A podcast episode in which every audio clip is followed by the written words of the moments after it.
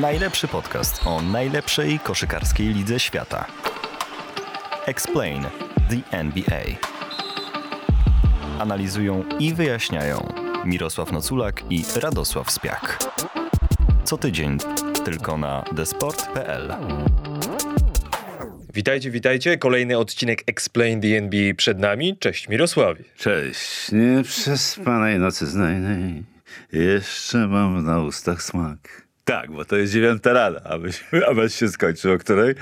Około piątej. I, og- do I oglądałeś do samego końca. Oczywiście. No, mimo, że już tam sprawa przesądzona, to ja nie lubię się rozłączać z, w takiej sytuacji. Tam były takie śmieszne rzeczy no, typowe dla, dla graczy od 7 do 12 miejsca, no ale No właśnie, wyjątkowo nagrywamy ten podcast y, rano, a nie wieczorem, konkretnie w piątek rano po drugim meczu Miami z Bostonem. Y, Tydzień temu całkowicie oddaliśmy pole w naszym podcaście naszemu gościowi, czyli Rafałowi Juciowi i myślę, że warto było. To był bardzo ciekawy odcinek. Dowiedzieliśmy Oczywiście. się wielu rzeczy o funkcjonowaniu organizacji, jaką jest klub w NBA, ale dziś wracamy już do aktualności. A aktualnie w NBA dzieją się finały konferencji, zarówno na wschodzie, jak i na zachodzie. No i ponieważ jesteśmy świeżo po meczu numer dwa Miami z Bostonem, który to mecz Boston wygrał 127 do 102 i doprowadził do remisu w serii po jeden. Na początek mam do ciebie, Mirosławie, pytanie, co wiemy, a czego nie wiemy po tych dwóch meczach, bo moim zdaniem wiemy jedno. Jeśli Boston ma wygrać tę serię, to koniecznie potrzebuje zdrowego Ala Horforda i Markusa Smarta, a chyba nawet bardziej Horforda, tak mi się wydaje. E, Ja jestem też e, skłonny do takiej opinii, choć e, wielu uważa, że Smart jest ważniejszym graczem. Ja uważam, że, że w decydującym meczu siódmym, wracając na chwilę do tego, dlaczego Horford bardziej, tak? E, W meczu siódmym Horford był e, m, takim zarządcą obrony numer jeden. I on w tych meczach ostatnich trzech nie zdobywał punktów, tak jak na początku serii, kiedy tam miał chyba pobił rekord playoffu swój punktowy, to potem tych punktów nie zdobywał, natomiast grał świetnie w obronie, znakomicie pomagał, zarządzał tą obroną z tyłu, z drugiej linii. To też jest takie ważne, że najlepiej widać e, atak od linii końcowej, prawda, bo widzi się w- całości, więc y, takie kierowanie obroną z, ta, z tamtej pozycji jest szalenie ważne i, i być może kluczowe. Także Horford tak i zagrał w tym meczu. I zagrał bardzo dobrze przede wszystkim w obronie. Tak, no właśnie. I to jest, i to jest, i to jest klucz, dlatego że, że jednak to będzie pojedynek obrony, moim zdaniem. Oczywiście w tym znaczeniu, że w jakim stopniu obrona, e, tak jak w pierwszym meczu, e, w jakim stopniu obrona Miami jest w stanie powstrzymać te, te talenty niesamowite tych dwóch strzelców głównych, czyli Browna i Tatuma. I do tego jeszcze e, nowa, nowa postać, jeżeli chodzi o zdobywanie punktów, to Grant Williams. Grant Williams, e, nazywany przez kolegów z Bostonu Grantem Karim po meczu numer 7 z Milwaukee. Fajne, tak, Kiedy, kiedy oddał w ogóle 18 rzutów za 3 punkty. Ale a propos tego, tego Ala Horforda w meczu numer 2. E, Boston miał kiepski początek. Tam Miami prowadziło w pierwszej kwarcie już dwucyfrowo, ale co ciekawe, jeszcze w tej pierwszej kwarcie Boston też zdążył wyjść na dwucyfrowe prowadzenie.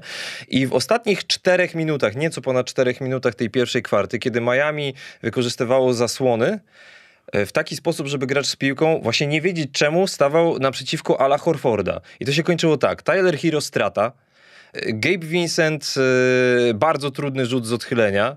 E, Potem Wiktor Oladipo miał całkiem niezłą pozycję, ale i tak nie trafił. Generalnie, jak nie wiedzieć czemu, Miami zamieniało krycie w taki sposób, żeby atakować Ala Horforda. I to mnie szczerze mówiąc mocno zdziwiło. To była tylko pierwsza kwarta, ale już od tej pierwszej kwarty przez taki dłuższy fragment drugiej kwarty Boston sobie zbudował taką przewagę, no, której w zasadzie potem już nie oddał. No, Jest to trudny wybór dla Miami, kogo, kogo atakować i kogo uznać za najsłabszego w tej, e, w tej, e, w tej obronie Bostonu. Wydaje się, że takim najsłabiej kryjącym graczem jest, y, jest y, Brown, ale on dobrze kryje gracza z piłką, natomiast y, z pomocy ma takie problemy, że czasami zasypia. I tutaj e, o tym, o czym mówisz, to on sobie daje radę przy przekazywaniu, przy prze- przejmowaniu gracza, nie ma problemu. Więc ta obrona, po pierwsze, Bostonu funkcjonowała bardzo dobrze, a jednocześnie miałem wrażenie, że na to pytanie nigdy nie potrafię sobie odpowiedzieć. Co jest przyczyną takiej, takiej drętwoty w porównaniu z pierwszym meczem e, Miami w ataku? Tak? Że to, czy to jest właśnie zasługa obrony przeciwnika, czyli Bostonu, czy jakiś, e, jakaś sytuacja dy- dyspozycji dnia każdego z graczy, czy, czy jakieś inne przyczyny. Jest ich mnóstwo, które, które są nie do zbadania, bo one nie występują w statystykach, nie występują e, w żadnych pomiarach. No jest na przykład fajne porównanie z meczu numer jeden, gdzie e, nie było ani Horforda, ani Markusa Smarta. Pół godziny grał Peyton Pritchard. On w ataku zazwyczaj spełnia swoje zadanie, ale w obronie to jest właśnie gracz, którego można atakować. I Miami to wykorzystywało w meczu numer jeden. Jest, znalazłem taką ciekawą statystykę, że w samej tylko czwartej kwarcie meczu numer jeden Gabe Vincent, czyli obwodowy, postawił 9 zasłon dla gracza z piłką. 9 to jest więcej niż w jakimkolwiek innym meczu w jego karierze, całym meczu, a mówimy o dziewięciu zasłonach w jednej kwarcie. I faktycznie e, Miami w tym meczu numer jeden e, strasznie wykorzystywało Pritcharda w obronie, więc nie wiem czemu akurat w meczu numer dwa w dużej mierze chcieli grać przeciwko Horfordowi. E, Ime Judoka też mocno zawęził rotację w meczu numer dwa, bo po pierwsze, nie było Derricka White'a, tym razem ze względów osobistych. Powiększyła mu się rodzina. Tak jest. I przez pierwsze 42 minuty, czyli kiedy jeszcze powiedzmy o coś toczyła się gra, to tak naprawdę Boston grał siódemką. Jeszcze Aaron Nesmith wyszedł na, na, Na chwilę, chwilę, na tak. chwilę do obrony.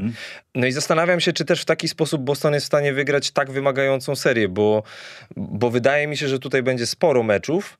No i tak jak Smart i Horford wiadomo, że są bardzo istotni dla Bostonu, tak teraz pytanie e, dla Miami, co z Kylem Laurym i co z PJ-em Tuckerem, który no, nie dokończył Wszedł. tego meczu.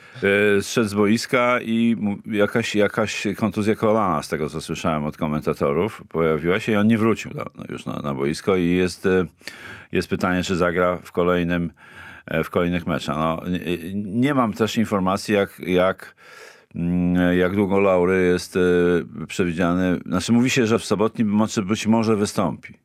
Tak, ale to jest, e, to jest ten kontuzja mięśnia dwugłowego, czy ścięgna, jak to kiedyś sprecyzowałeś, e, to powoduje, że, e, że to jest bardzo niepewna decyzja, bo to jest, bo to jest rzecz, która się długo goi, leczy. Przy czym Laury nie grał w 8 z 10 ostatnich meczów, więc nawet jeśli wróci do gry, to no oczywiście on zazwyczaj trzyma jakiś poziom, ale ja nie wiem, czego się po nim spodziewać kompletnie. Nie, nie, to nikt nie wie pewnie. Ale dla mnie ciekawe jest z kolei to, że, że jak Gabe Vincent e, zaczyna e, mecze Miami w pierwszej piątce niejako w miejsce Kyla Laurego, to Miami e, zdobywa na 100 posiadań średnio o 22 punkty więcej od przeciwników. Bez Kyla Laurego, a z Gabe'em Vincentem.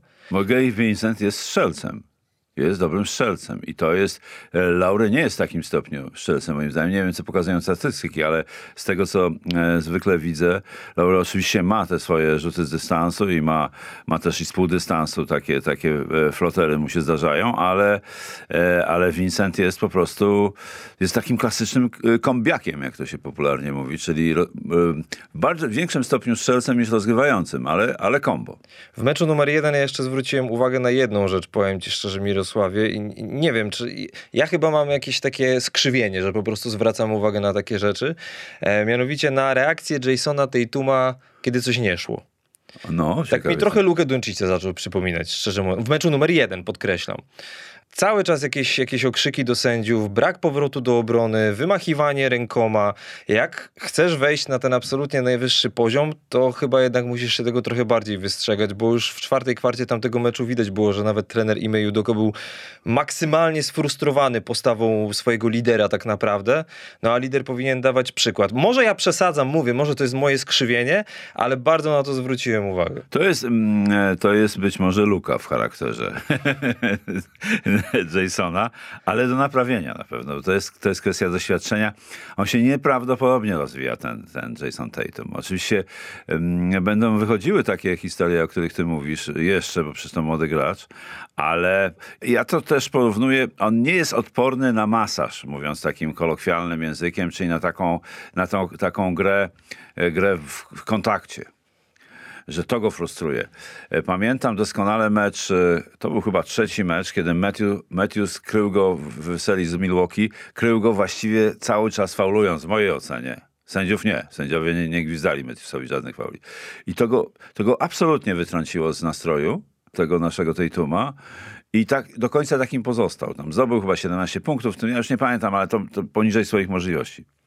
I on nie ma odporności na takie, moim zdaniem, nie ma wystarczającej odporności na takie sytuacje i to jest na pewno e, coś, nad czym będą pracować Bostończycy z nim.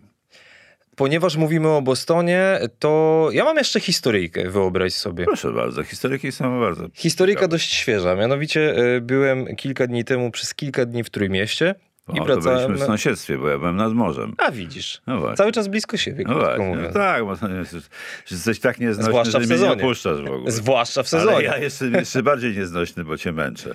Wracałem pociągiem z, z Gdańska do Warszawy O. i okazało się, że e, mój kolega, z którym się tam na miejscu widziałem, będzie jechał tym samym pociągiem. E, on wsiadał w Gdyni, czyli wsiadał wcześniej. Tak. Okazało Gdzie się, że mamy miejsca tuż obok siebie. No i ja e, wchodząc do wagonu zobaczyłem przez szybę, to było to miejsce przy stoliku w wagonie bezprzedziałowym, czyli że są cztery miejsca Cztery naprzeciwko miejsca, tak. siebie. E, I zobaczyłem przez, przez okno, wchodząc do wagonu, że, e, że siedzi właśnie mój kolega. I jeszcze dwie panie do- dodatkowo. No pewnie. wyobraź sobie, że nie. Ale siedzi jeszcze inny człowiek, z którym mój kolega rozmawia.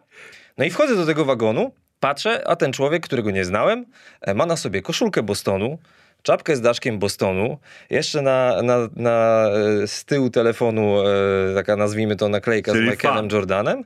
Fan, oczywiście, ale ja byłem święcie przekonany, że to jest kolega mojego kolegi, no bo jadą razem, mają miejsca obok siebie, y, koszykówka widać jest na pierwszym miejscu, przywitałem, mówię się cześć, się, Radek i tak dalej, siema, siema.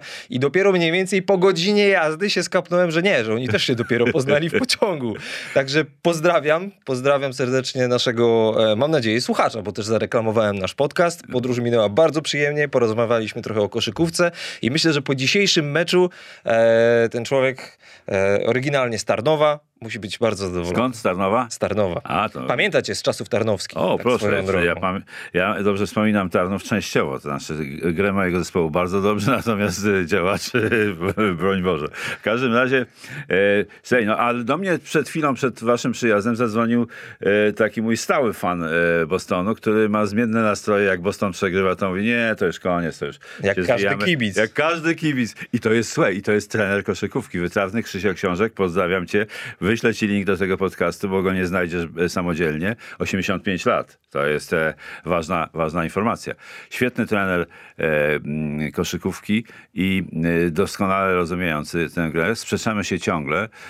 Zawsze mu mówię, że Euroliga to jest liga LZS-u, bo on, bo on bardzo, jest kibicem Realu jeszcze dodatkowo, oprócz Bostonu, więc ma taki No fajny... to teraz zadowolony, bo Real Wygrał z Barceloną, Z tak. Barceloną w Ja półfinale mówię, nie opowiadaj mi o tej lidze LZS-u i tych wszystkich regionalnych ligach, bo to w ogóle nie ma nic wspólnego z koszykówką. Oczywiście przesadzam i e, wielu słuchaczy pomyśli sobie, że jestem jakimś freakiem NBA. Jestem, ale nie freakiem NBA. Jestem po prostu, uważam, że to jest jedyna księga, e, która mnie uczy koszykówki ciągle. Przechodzimy na zachód w takim razie. Golden State kontra Dallas. Na razie jeden mecz za nami, wygrany przez Golden State 112 do 87. To był w zasadzie pierwszy mecz w tych playoffach, gdzie ktokolwiek potrafił, czy mogę użyć słowa zatrzymać Lukę Doncicia? Możesz, śmiało. Jak to się wydarzyło? Przez 17 minut nie, nie, nie zdobył punktu. No oczywiście Steve Kerr. W drugiej połowie dwa punkty, sześć strat. Tak, Steve Kerr. Mówimy o nim dużo. To jest nasz, e, to jest na pewno czołówka trenerów. Eric Spelstra, Steve Kerr, em, no, Monty Williams, mimo, mimo, mimo że, że, że koniec sezonu miał taki, który no, nie, nie, niedobrze świadczy o, o jego pracy z zespołem.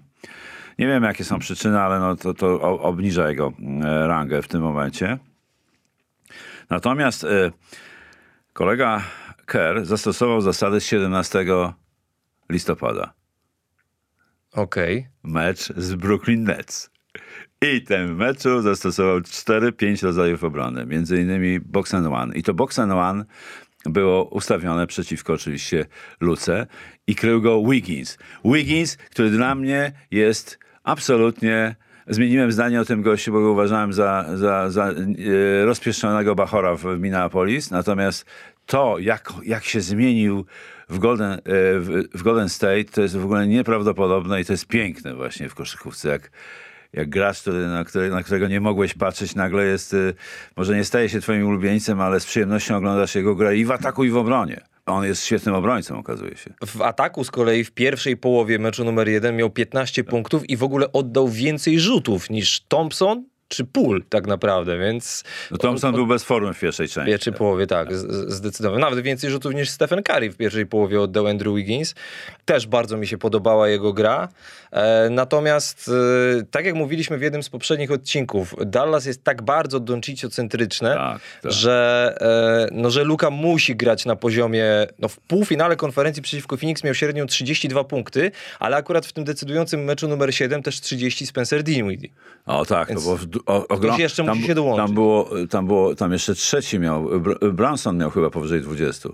Oni w sumie, w sumie zdobyli 89 punktów w trójkę w tym meczu. Ale jeszcze to też, co, co zauważyłem, co jest też nie, nie, nie do zmierzenia, nie do zważenia, nie, nie, nie do wyliczenia. 89, tak. nie do wyliczenia na, na klawiaturze, to jest właśnie podobna reakcja Doncicza, frustracja na skutek tej obrony Wigginsa, jak Tatuma w tym meczu, o którym y, ty mówiłeś wcześniej. Że Luka Doncic to też jest młody gracz. To jest chłopiec, który no, jest bożyszczem tłumów i to musi działać na niego, tak? Więc to taka, takie niepowodzenie. No z, zdjęli mu ten uśmiech y, z twarzy y, y, koledzy z Golden State w sposób bezwzględny. Mnie się gra Doncicza bardzo podoba, ale wszystkie jego zachowania poza grą mnie wkurzają, mówią, wkurzają mnie, mówiąc krótko. Ale też jestem zdania, i taką mam nadzieję, choć to jest słabe słowo w ogóle w, w o, o, o czymś takim jak koszykówka, że on się pod tym względem też zmieni, że będą pracować nad nim w jakiś sposób. Nie wiem, jaka to jest osobowość, to jest na pewno silna osobowość, ale Jason Kidd wykonuje świetną robotę i myślę, że może mieć z nim dobre relacje. No tam jest jeszcze Igor Kokoszkow w sztabie Jasona No Kidda, tak. czyli były trener reprezentacji Słowenii, Z którą- z którą Doncic zdobył złoto No Eurobasketu. Pięć tak. lat temu to już było. No, jako 17-latek chyba on tam zdobywał to mistrzostwo. Tak, to był 2017 rok. Dallas, jeśli nie trafia za trzy, będzie miało problem w tej serii. Tak.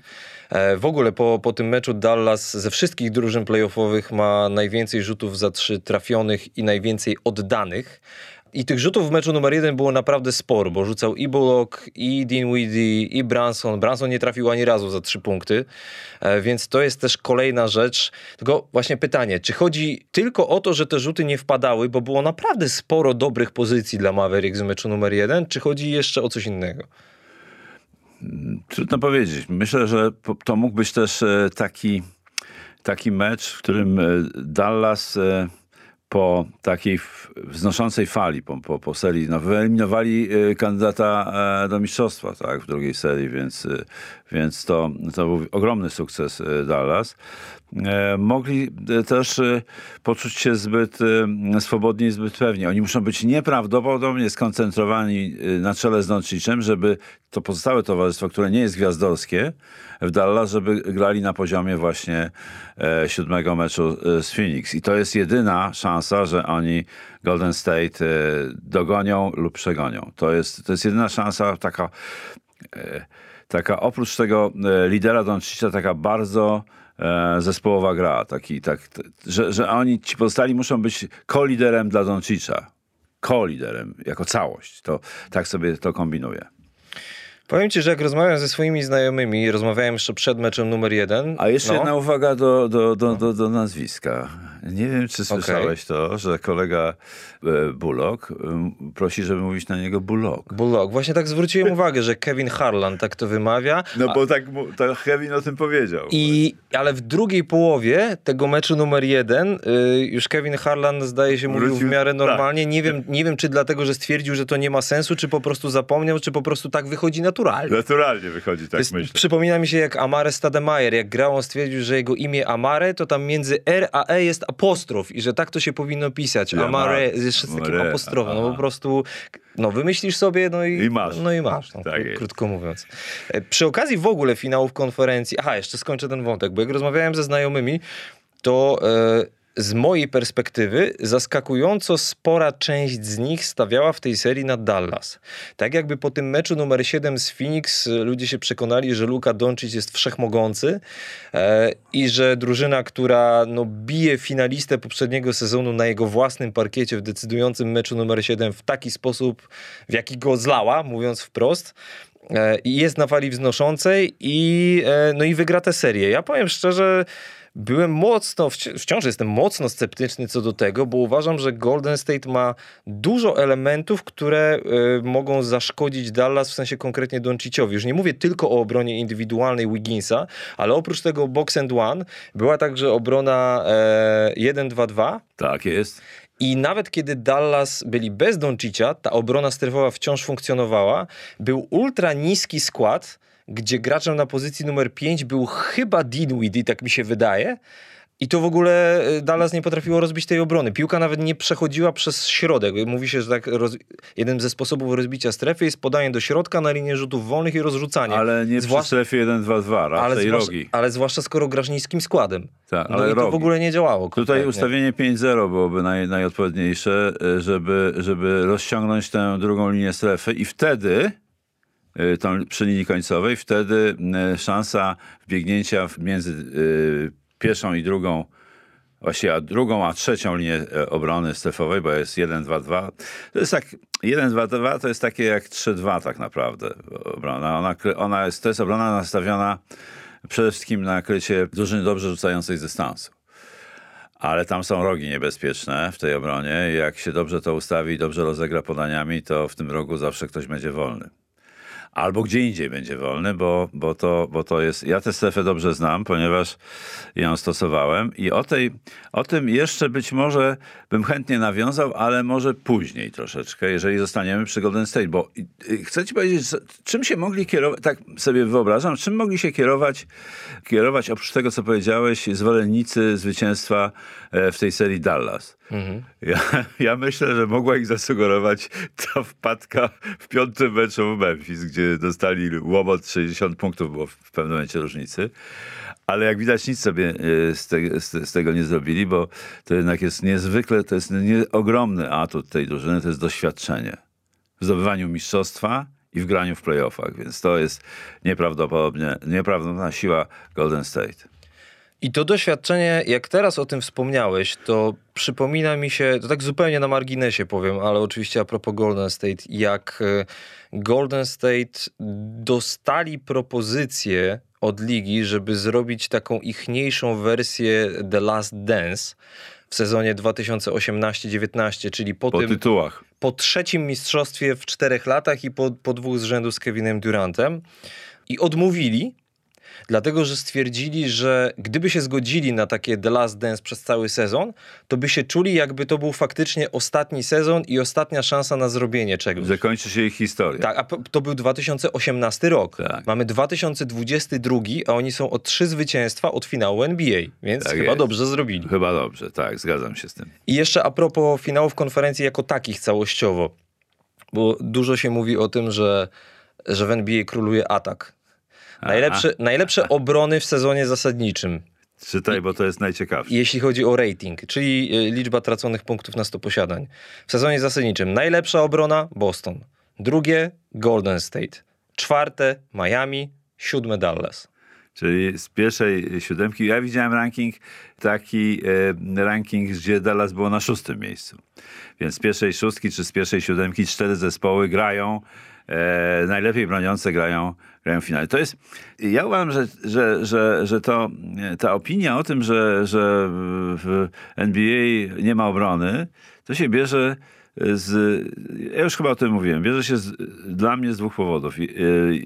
Najczęściej takie opinie wypowiadają tacy mm, przypadkowi, niedzielni oglądacze NBA e, z sezonu zasadniczego, kiedy różnie bywa. A dwa, to jest jednak e, ta sytuacja, że, e, że ten przepis o trzech sekundach w obronie, on powoduje, że wydaje się, że obrona jest bardzo trudna w NBA. I ona jest trudniejsza niż w innej koszykówce amatorskiej, nazwijmy ją tak ogólnie. I, I dlatego takie wrażenie e, może się pojawiać. Aczkolwiek to jest zupełnie.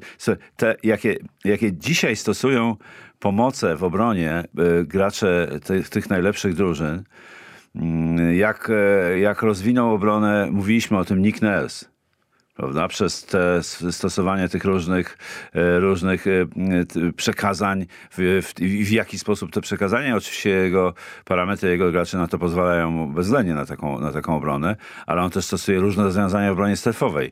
I chciałem się podzielić tutaj taką refleksją z mojego doświadczenia. W 88 roku zrozumiałem jedną rzecz. Zastanawiałem się, jak poprawić obronę zespołową jeden na jednego, czyli każdy swego. I szukałem różnych, szukałem różnych rozwiązań i doszedłem do, wpadłem na pomysł, że to może być właśnie obrona strefowa. Nikt mi o tym nie mówił i nie ja to wymyśliłem, bo takie rzeczy, y, y, takie rzeczy prawdopodobnie w wielu y, głowach trenerskich y, się pojawiły. I zacząłem stosować obronę strefową właśnie 1-2-2 w oparciu o, o, o filozofię Luta Olsona, wybitnego trenera e, Arizony, niestety już nieżyjącego. I zauważyłem ewidentną poprawę wpływ obrony strefowej na, na poprawę obrony każdy swego. I to widać, znaczy, na, czym to, na czym to polega? Po prostu to całe zespołowe granie, które jest niezbędne, zespołowa obrona w obronie strefowej, ona ma transfer później w obronie każdy swego, gdzie z definicji to jest obrona e, każdy swego, ale tak naprawdę jest to dalej obrona zespołowa. Tyle tylko, że, e, że, że ćwiczenie obrony strefowej tą e, obronę zespołową w każdy swego poprawia. To jest taka... I to widać w grze i Miami, który wiemy, że od bańki e, Spelsta stosował e, dużo obrony strefowej. E, w grze również Raptors, ale o nich nie mówimy, bo ich nie ma. No i także w obronie i w grze Golden State. W zasadzie jak podałem ten rating ofensywny, to chyba nawet lepiej by było, gdybym podał Obrony. klasyczną statystykę po prostu traconych punktów, nie- traconych punktów na 100 posiadań. Dlatego, że po prostu w traconych punktach na mecz to miejsca 1 do 4 to są Boston, Dallas, Golden State, Miami w sezonie zasadniczym. Ale w takim razie wezmę cię trochę pod włos. Okej, jeżeli znajdziesz jakiś włos na Jeśli mojej znajdę, właśnie. W jednym z odcinków e, zaznaczałeś, że, e, że nie zgadzasz się z tym, że e, atak sprzedaje bilety, a obrona wygrywa mistrzostwa. Tak mówiąc ogólnie, że jest takie powiedzenie. No ale wychodziłoby na to, że jednak trochę tak. Znaczy nie, nie, nie lubię takich e, klisze, takich, takich, takich e, banałów, mówiąc krótko. Oczywistych oczywistości, tak? Tak, ja nie cierpię takich. I to, że obrona jest ważna i że, że bez obrony się nie wygra niczego istotnego. I zawsze, zawsze byłem zwolennikiem e, takiej, takiej formuły, że to musi być równowaga tych dwóch żywiołów, obrony i ataku, żeby, żeby... Ja zawsze byłem trenerem ataku i miałem problem z, z budowaniem obrony i zawsze ona mi zabierała, z, zabierała dużo czasu i, i, i nie pozwalała spać. Y, Więc mm, uważam, że po prostu to jest. Jest jakaś równowaga między tym. Oczywiście nie ma do końca równowagi, bo ktoś wygrywa, ktoś przegrywa, ale jednak, e, ale jest też, też takie powiedzenie, też ulubione amerykańskich trenerów, e, taki właśnie banał, że oni zawsze to powtarzają. Z dobrej obrony dobry atak. I to jest akurat bardzo prawdziwe. Bo rzeczywiście, co oznacza dobry atak z dobrej obrony? Po prostu najprostszą formę, kontratak, tak? Więc a tak najłatwiej zdobyć punkty. I tak dalej, i tak dalej. Więc ja nie, nie, nie, nie do końca e, tak lubię to, te powiedzenia różne takie, ale jest w nich e, ziarno prawdy, że się tak wyrażę. Ale okej, wytłumaczyłeś to bardzo logicznie, szeroko i sensownie, więc ja przyjmuję, absolutnie. Okej. Milwaukee i Phoenix już nie grają. Zeszłoroczni finaliści odpadli w półfinałach konferencji. Milwaukee po siedmiu meczach z Bostonem, Phoenix po siedmiu meczach z Dallas. E, No jednak ta porażka Phoenix była no, szokująca, co tu dużo mówić. Ale te rozmiary też. Zwróćcie uwagę, że ostatnie pięć meczów to jest wszystko różnica 20 plus punktów, tak? To co tam się wydarzyło? E, Nie, nie, nawet No nie chodzi mi o sam siódmy mecz, ale ogólnie o... O całą serię. O, o całą serię. Dlaczego, dlaczego tak? Nie wiem, ja- to nie jest dobra odpowiedź, nie wiem, ja wiem, ale mm, po prostu. Czy ja mówiłem o tym, że zauważyłem pewne symptomy już w serii z Orlando, że, że, że Phoenix troszeczkę. y, Z Orlando? y, Z, z Nowym Orleanem, że trochę kuleją, że nie są tacy jak, jak, jak w poprzednim sezonie, e, w tym właśnie tej głównej części sezonu. I wydaje mi się, że coś się stało w tej drużynie i, i, i z daleka tego nie ocenimy. Niektórzy mówią, że to kontuzja też tam jakaś przy- przypamiętała się e, Chrisowi Polowi. Oficjalnie nie ma takiej informacji. Mnie najbardziej e, zaskoczyła e, postawa dwóch graczy. To jest Michael Bridgesa w obronie w, meczu szóstym i siódmym, kiedy kompletnie sobie nie radził z Doncicem. On, on go mijał w pierwszym kroku. A druga to niewykorzystanie do końca i nieaktywność y, taka, jak, jaka, jaką, jak, na jaką stać y, Deandra Aytona. I to przypisuje Jamesowi Jonesowi. Czyli dyrektorowi sportowemu. Temu, którego chwaliliśmy i uważamy go za, za jednego z najlepszych GM-ów, ale od początku uważam, że popełnił błąd, nie dając Ait- Aitonowi odpowiedniej kasy. Bo dał to Bridgesowi, dał to wszystkim innym, a Aitonowi nie. Aiton jest takim, e, mimo że wydaje się dinozaurowatym środkowym, ale jednak ma, ma niezłą sprawność, też do poprawienia. Ma niezły rzut z z linii, z linii rzutów wolnych. Ma takie rzadko spotykane już tak zwane półhaki, które są bardzo groźne i nie do zatrzymania. Trochę mało gra do kosza, ale to dzisiaj nie jest w ogóle, e, nie, nie jest w cenie.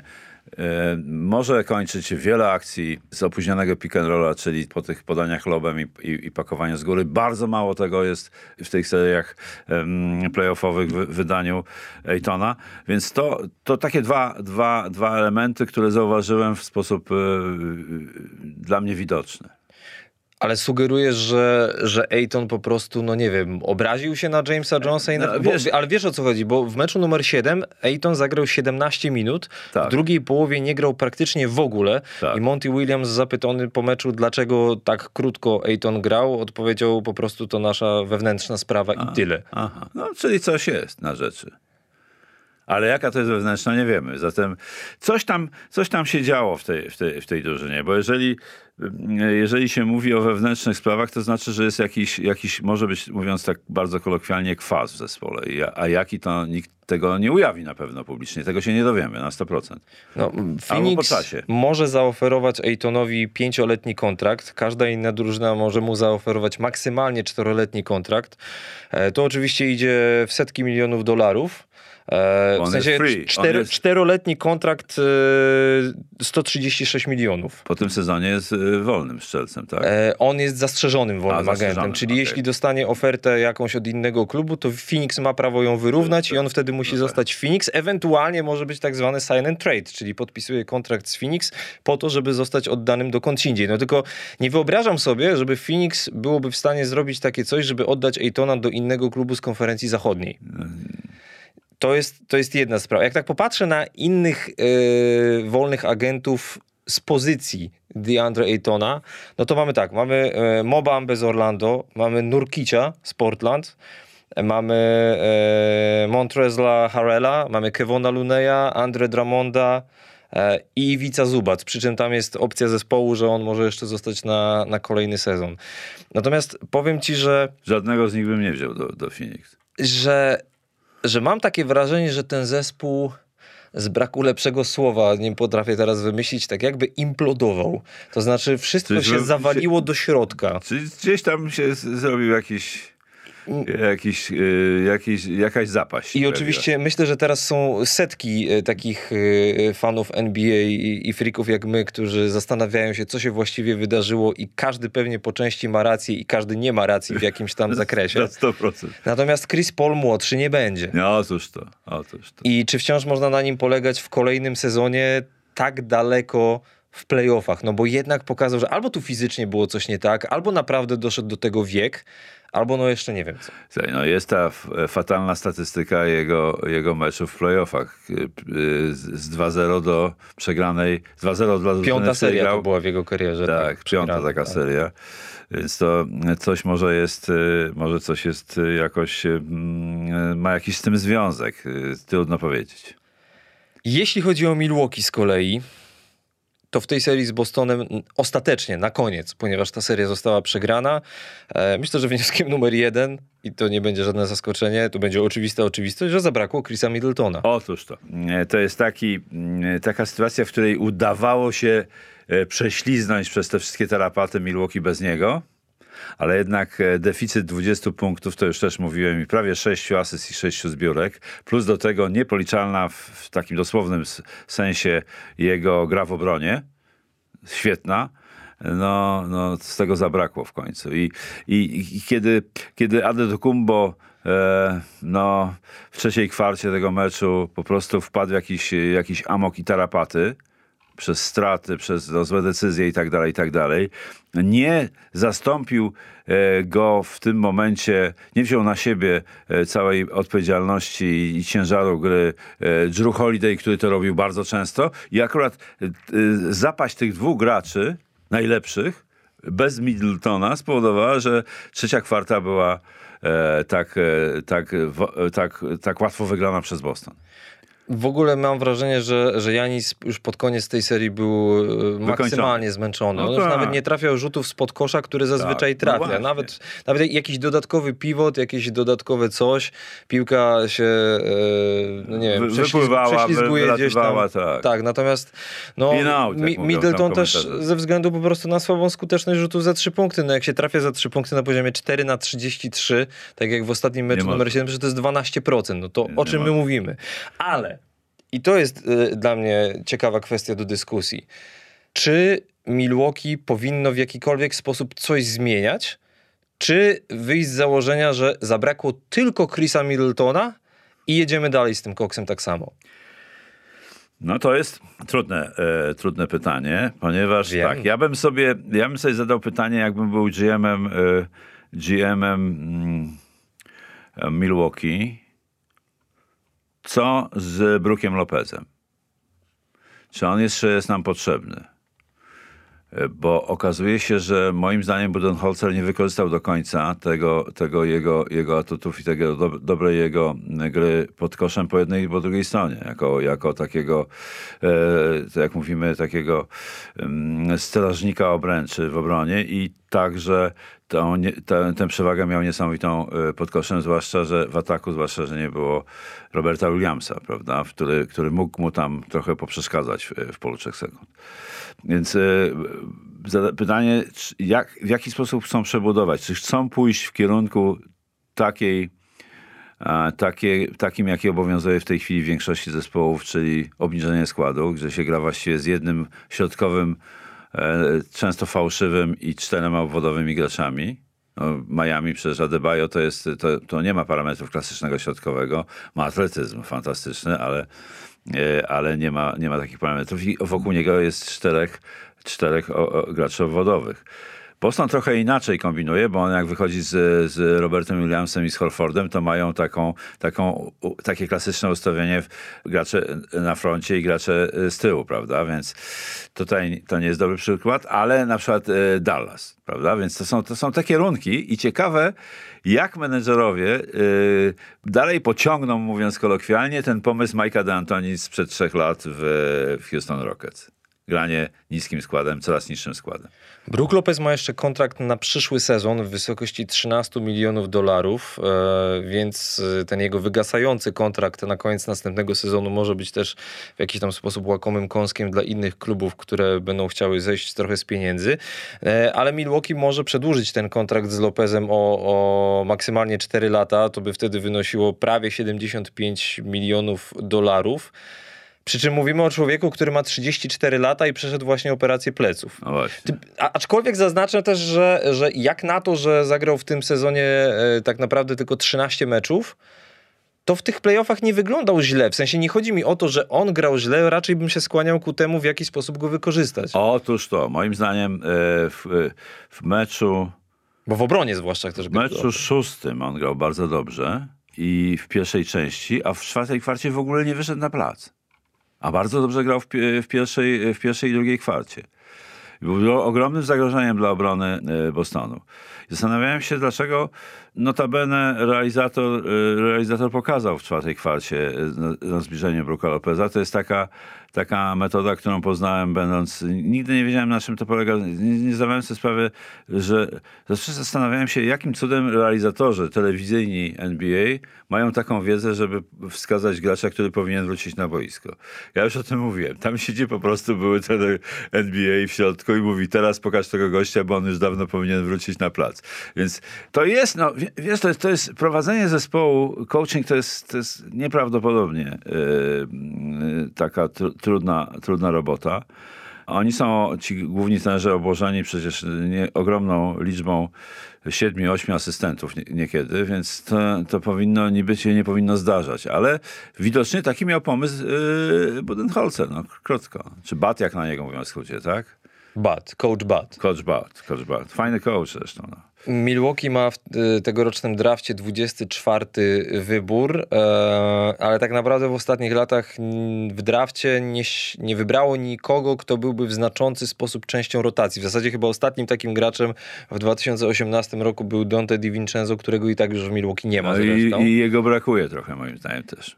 I ponieważ zahaczyłem o draft, to jeszcze do draftu przechodzimy, dlatego że właśnie miała miejsce loteria draftowa i w tej e, loterii draftowej pierwsze miejsce wylosowali Orlando Magic. Po raz czwarty w historii zresztą. W 92 roku z pierwszym numer, numerem wybrali Shaka, w 93 Chrisa Webera, chociaż go oddali od razu do Golden State i w 2004 roku Dwighta Howarda. Jak się tak e, popatrzy na...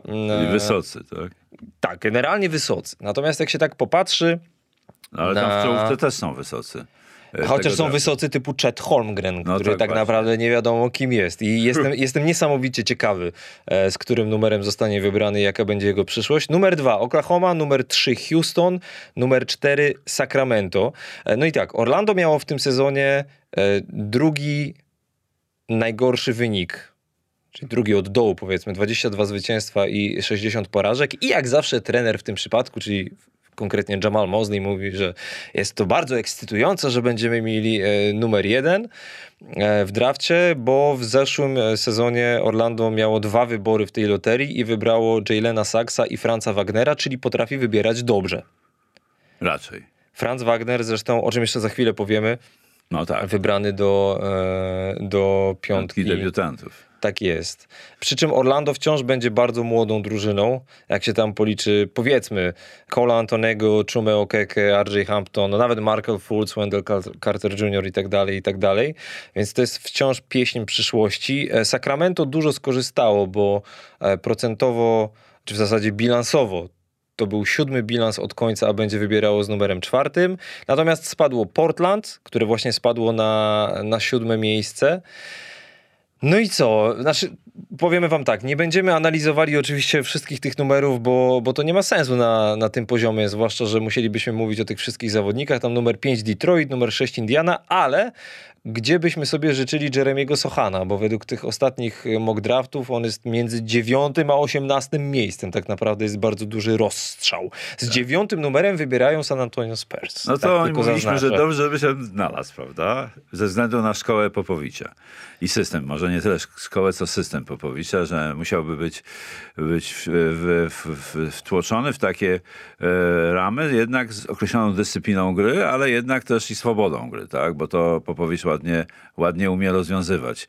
Im dalej w las, tym lepiej to robi moim zdaniem. Na początku nie mogłem patrzeć na te, na te zdyscyplinowane wojskowe gry e, San Antonio, ale, ale od, od kilku sezonów e, z przyjemnością oglądam grę e, tej drużyny tam jest jednak spora konkurencja w San Antonio na tych pozycjach obwodowych, bo on jednak będzie graczem obwodowym docelowo, moim zdaniem. No, ta czwórka to jest takie, takie już dzisiaj płynne bardzo pojęcie. To jest tak naprawdę, czwórka musi być tym, jak teraz niektórzy mówią, stretcherem, czyli rozciągaczem obrony, czyli musi walić za truje, tak? Więc to, czy grać z 8 metrów, grać jeden na jednego, skutecznie e, wchodzić pod kosz, więc no bardzo to jest ciekawe. Natomiast e, mnie się bardzo podoba ta pozycja 18 z e, Chicago Bulls, zdaje się, tak? Chicago Bulls, tak, tak. jest. Tam bym go widział, bo on byłby, miałby tam możliwość yy, grania dosyć, mógłby grać, bo tam jest tak naprawdę konkurentem dla niego Patrick Williams, prawda? Ale już idąc tropem, y, może, być może Donovan pójdzie, Bill Donovan pójdzie tym tropem, y, w jakim zmierza, kierunku, w jakim zmierza koszykówka, obniżania składu, czyli Patryk na piątce, a, a, a Sochan na czwórce, to już jest ciekawa kombinacja dla mnie. No właśnie pamiętam, że jak rozmawialiśmy z Bronkiem Wawrzyńczukiem, kiedy był tutaj naszym gościem, on twierdził, że jednak będzie grał bardziej na pozycji numer 4 Jeremy. Ja też chcę tylko uszczegółowić. Jak używasz sformułowania obwodowy, to rozumiesz też pozycję numer 3, czy nie? Oczywiście, bo Trzy- jakby sobie na dwójce nie wyobrażam. Nie, nie, nie. Trzy to jest. Na, trzy, jeden, dwa, trzy to są wodowi. Cztery, pięć to są nominalnie podkoszowi, ale dzisiaj, dzisiaj czwórka, no wiemy już od dawna, czwórka już jest, już jest, już jest graczem, który wychodzi na obwód i, i rzuca z dystansu. E, Z numerem 12 też wybierają Oklahoma City. No gdyby tam trafił, to e, no byłby wśród e, młodzieży, krótko Tak, mówiąc, bo tak. to jest najmłodszy zespół w NBA. Mnie jeszcze ciekawi z siódemką Portland, ale nie wiem, czy akcje Sochana stoją aż tak wysoko, żeby mm, zostać wybranym z numerem siódmym. Draft 23 czerwca i jeśli jeszcze nie słuchaliście, to koniecznie posłuchajcie poprzedniego odcinka naszego podcastu, gdzie Rafał Juć e, bardzo fajnie tłumaczył e, swoje przygotowania do draftu i ogólnie jak to wygląda w Denver Nuggets, dla których przecież pracuje, bo jak często podkreśla Mirosław, młodzież w NBA jest fantastyczna. Super, super, super. Tegoroczny draft, znaczy ubiegłoroczny draft i to, co wnieśli młodzi ludzie do NBA, to było fantastyczne. I przekonaliśmy się o tym w tym roku. Zostały wybrane pierwsze piątki e, debiutantów, to znaczy pierwszą piątkę, najlepszą piątkę tworzą Scotty Barnes, Kate Cunningham, Jalen Green, Ivan Mobley i Franz Wagner. Drugą piątkę z kolei tworzą Herb Jones, Josh Giddy, Bones Highland, Ayo Dosunmu i Chris Duarte. I Josh Giddy, czyli e, Australijczyk z Oklahoma City, na swoim koncie na Twitterze, jak zostały ogłoszone te piątki, to pierwszą piątkę, w której go zabrakło, skwitował śmiechem. Taką ikonką emoji e, śmiechu. Czyli uważał, że powinien być w piątce. No a ty co sądzisz na ten temat? Bo ja tak z tym, z tym Jalenem Greenem to tak... Wiele osób y, y, krytykuje ten wybór y, Jalena Greena, ale Jalen Green, ja, wiem, no on się wyróżniał jakoś w tej, w tej jednak w, tej, w tym Houston istotnie, więc y, miał drugą część sezonu dobrą. Wie, wiesz co, przepraszam tylko, że ci przerwę, ale jak jesteś drugim wyborem w drafcie i grasz w takiej drużynie jak Houston, no to masz trudno wyboru. się nie wyróżniać. nie masz wyboru, oczywiście, no masz rację.